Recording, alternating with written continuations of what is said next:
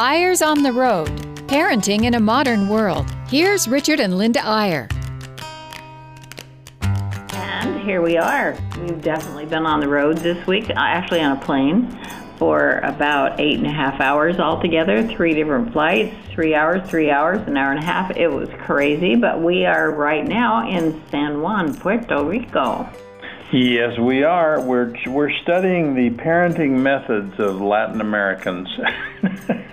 we're on a we're on a research trip. It's pretty darn good. They they eat they eat with their families a lot more often than we do. You get south of the border, and you get families that have dinner hours. They sit down, they eat together pretty much every night. And sometimes in Mexico, it's lunch.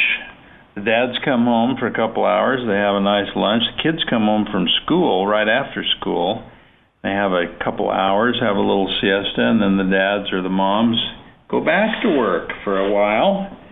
It's not a bad system. You could make a pretty good argument that Latin Americans are a little more family oriented than most North Americans, but I don't know if I'd want to make that point because different strokes for different folks. Yeah, absolutely. You can't make a blanket statement on that, but really, it is quite amazing how family oriented these these good people are. But actually, we're only here for three days, and then we're taking off on a cruise, which will be a lot of fun. No, no, no, no, no, Linda. We're working. This is a working. It is trip. a working cruise. Any fun will be completely incidental because we are going on this cruise, as we often do on cruises, to engage cruisers in in depth discussions of priorities, families, life balance, parenting, marriage relationships, all that good stuff. Empty nest parenting, life in full, all those things. But it really it's a fun for less tour, which is our first trip with them, and we're very impressed so far.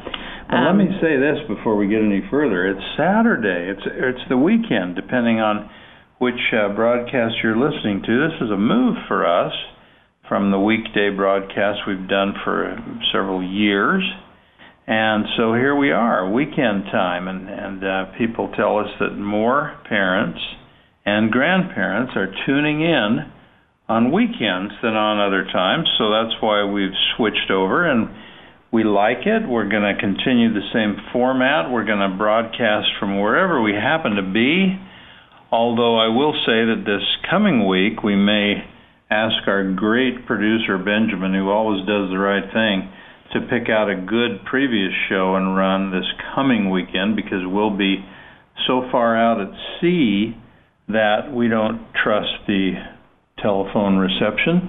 But other than that, I mean, that's very rare. We we as, as a, you uh, longtime listeners know, we've done shows from airports, we've done them from airplanes, we've done them from highways, and that's the whole idea. Eyres on the road because we want you to kind of come with us as we make our way here and there, trying to do all we can to strengthen families. That really is our our mission statement and our goal because Linda made me do that. She just made me. Of course. and I have to say that we have never really made done a show from an airplane. They are really being nice to let us leave our phones on. I think we did one. Didn't we do mode. one from an airplane? Oh, it was before it was before it took off. Yeah. Oh yeah. Yeah, that's right. You can call from an airplane, but it would break the BYU radio budget. no, no, no, no. The aviation rules. Oh, They- you oh. can't talk on the telephone. no, no. I mean on their one of their air to ground phones they have on the plane. Oh, you know. sure, They don't have those much anymore. No, I haven't heard of those. Yeah, so they do have we get plugs. ourselves they do in have trouble. plugs on airplanes now more and more though. Once in a while. It's so great. You can plug your computer in and get charged up, and that's that's a good thing. We're making progress in this world of ours. Well, we like traveling, and you know what's turning out to be crazy?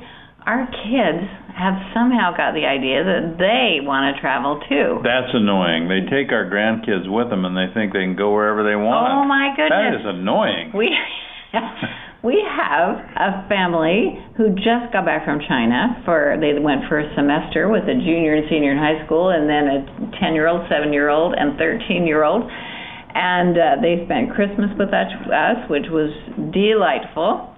And- even been home. Came straight from China. Straight from to China. us. And then we, we- should clarify though, Linda. They're not just over there having a good time. Dave, our son-in-law, works.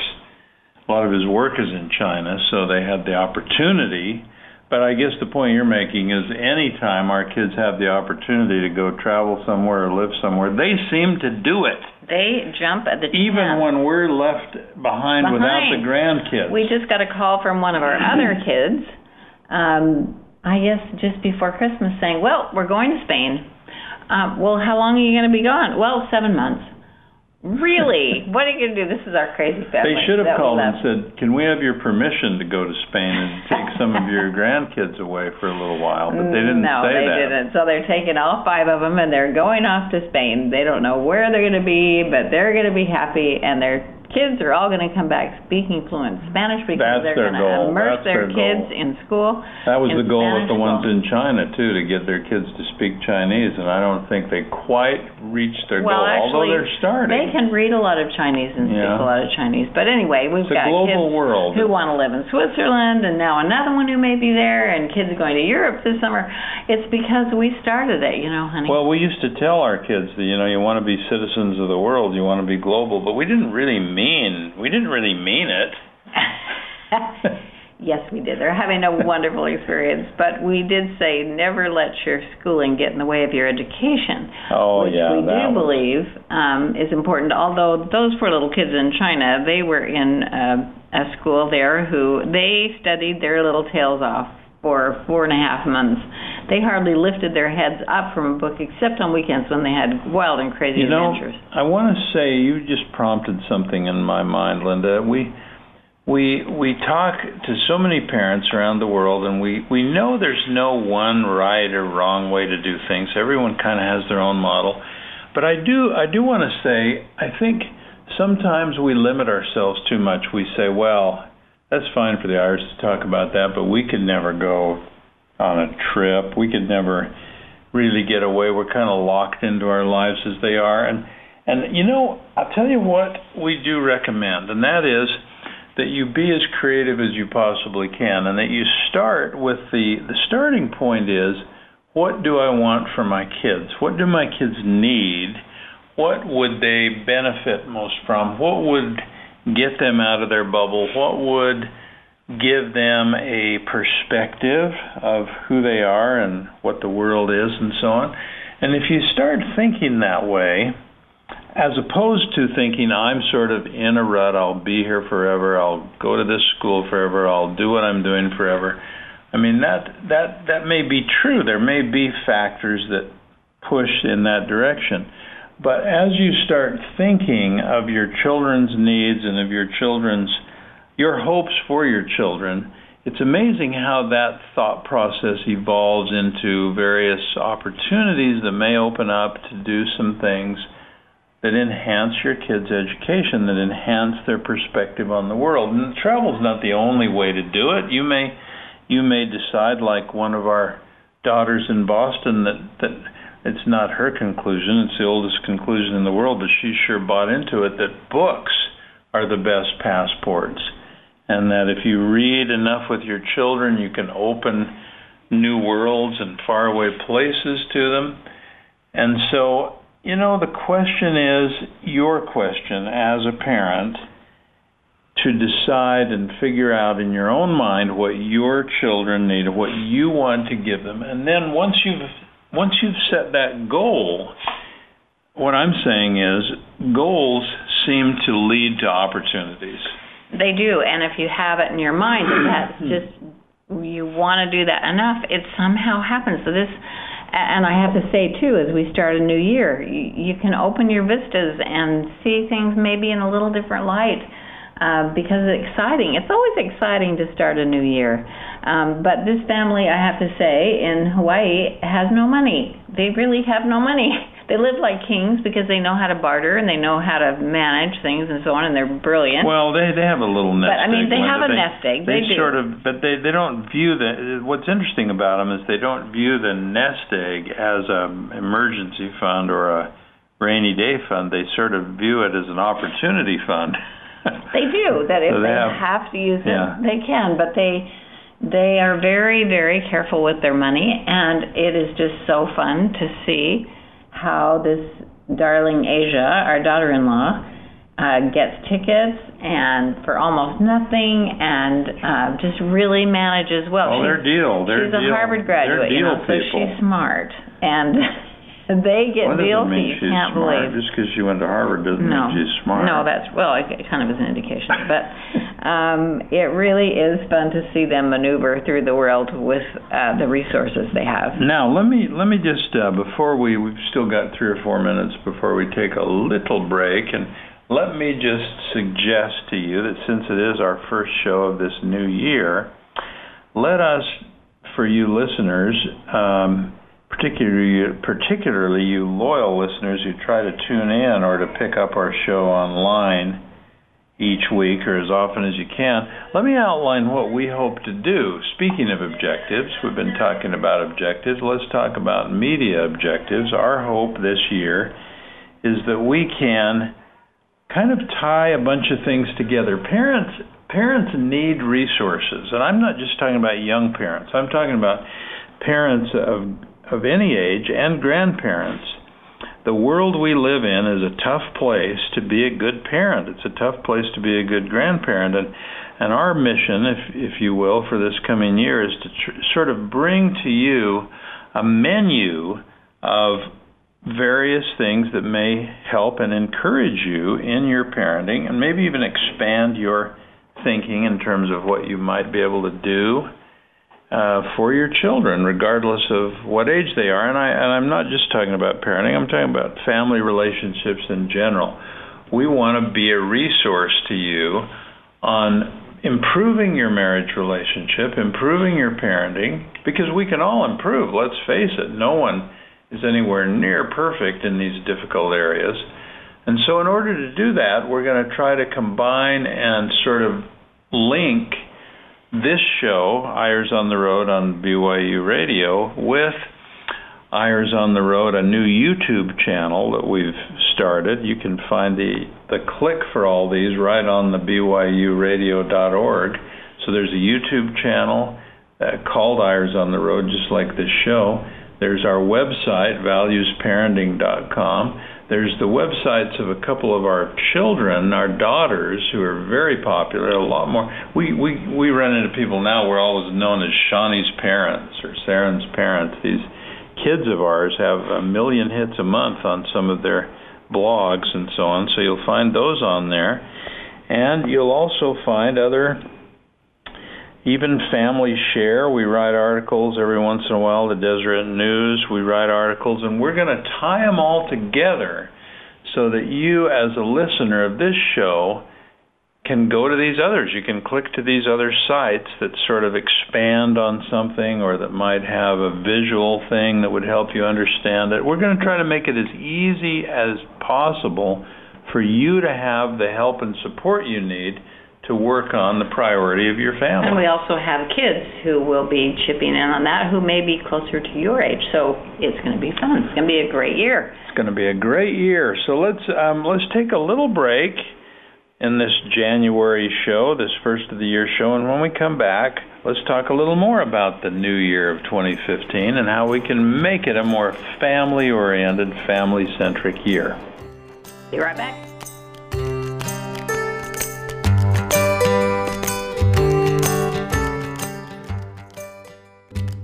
Eyres on the Road Parenting in a Modern World. Here's Richard and Linda Eyre. And we're back. We are watching some gorgeous waves on the ocean from our hotel room. It is absolutely beautiful. I'm so sorry if you're stuck in Utah or Wyoming or North Dakota somewhere um, with tens of tons of snow or below zero. We, I have to say, we had below zero last week, so we know how that feels. Boy, we sure did. It was cold in Park City last week. And you know, Linda, warm is not necessarily better than cold. I mean, these things are not absolute. I have to disagree. What if you're out skiing? What if you're out loving the fact that it's cool? What if what if you're just out building a snowman or sledding? What if you're just like the invigorating cool air on your on your scalp. I love that for about 15 minutes, but you're kind of addicted to it, and there are a lot of people that are, and I don't have anything against them. I just like to be warm. Well, and that's the other thing is that, um, you know, uh, we almost feel like we have to justify some of what we do because we do speak to parents on cruises fairly often, and I guess somebody has to do it. But it's it's, you know, I'll tell you why we do it. There's nothing like, I mean, one of the problems that I think a lot of parents have, Linda, is that they focus on trying to be a better parent now and then, but it's usually just in little snitches. It's like they might have a problem and they go look it up online, or they they they find they Google something and they find an idea and so on, and that's good. But parenting is not something that yields to just a little idea now and then. I mean, you really got to focus on it as much as possible. And one way to do that is to get away on some kind of a trip, like a cruise or like something else. But you don't have to do it on a cruise, and you don't have to do it with other people. Well, you can do it camping. Yeah, Our you can do kids are, last weekend were camping and had a wonderful But- but- it was in Hana. Yeah, but the point is, if and this is one thing I want to mention because it's early in the new year, as you're thinking about 2015, you parents, you grandparents, um, maybe do more than just think about it for 10 minutes. Maybe, maybe get away for a day. Maybe take your partner and go on a long drive. Maybe go somewhere and stay overnight if you can find a good spot or if you can afford it and and focus your time on what are we going to do during 2015 to improve our marriage to improve our parenting to to deal with some of the concerns we have for this child or for that child because I mean it comes down to this this feeling we we have so strongly I can just pass this on to you because we keep feeling it as we meet with various parents and marriage partners. No one is as good an expert on you and on your marriage and your family and your children as you are. And you, you could read all the parenting books in the world, and it wouldn't do you as much good as sitting down together as a couple, or if you're a single parent, maybe sitting down with a grandparent or someone else who knows your your children, and really thinking what is our goal? What do we want to accomplish this year? It's it's it's much easier to think of it at the beginning of a year. If you're just thinking, "Oh, what kind of parents do we want to be over the next two decades or something?" That's that's a little hard to grasp. But 2015, what do we want to do different this year? What do we want to do better? What uh, what's our goal? How, how how can we improve our marriage? Asking those questions is probably the most important thing you can do as a person who cares. Well, think about 2015 is kind of a round number. I'm my mind goes back to 2000, the year 2000. Remember that when the millennium changed? I changed? totally remember. It seems like yesterday. It yesterday. was amazing. We actually um, were in downtown Salt Lake City. Uh, you could cut the fog with your hands, literally. It Oh, was that was a so foggy night. But we all thought that the world was going to end. You know, remember that? We thought They all thought the, computers were all going to gonna- be weird. And and we they wouldn't be able to reset. I have to say, we did. We had a little scout troop loading food into our house at Bear Lake into the basement crawl space forever. And so, if any of you, you know, if the world does end this year, come to Bear Lake and we'll feed you. we got plenty of food for We you. plenty of food. But it really is interesting to think back 15 years. How could you know that now that the family that got the couple, the young couple that got engaged that night, New Year's Eve, um, is now are now the ones that are living in Hawaii but going to Spain for seven months. I mean, So much there's happens. so much happens in 15 years, and I do have to say, I we're right, we're working on a new book right now, and one of the chapters is to project yourself 30 years ahead, and what is life going to be like in, in 10 years, 20 years, 30 years.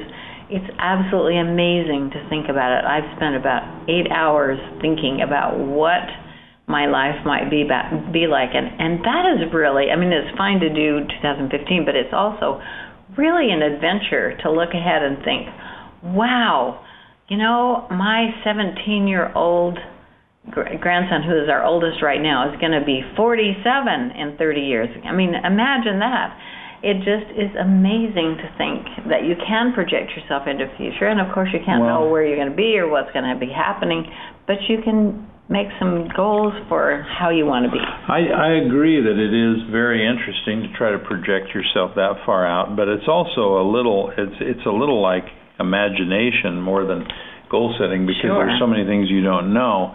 But I think the reason we're hammering this idea of thinking about the year 2015 is that is manageable and but it's a but but but in parenting terms and in family terms one year is actually quite a long time. I mean, think about it this way each of your children, you'll probably have them living with you under your roof for 18 years. That's the typical average for American Well, for those parents. who have children at home. For those who have children at home. But, but all together, I mean, now if you've got a, a 16 year old and you plan that that child will probably go away to college in two years, then 2015 represents half the time you have left with that child. That's my point.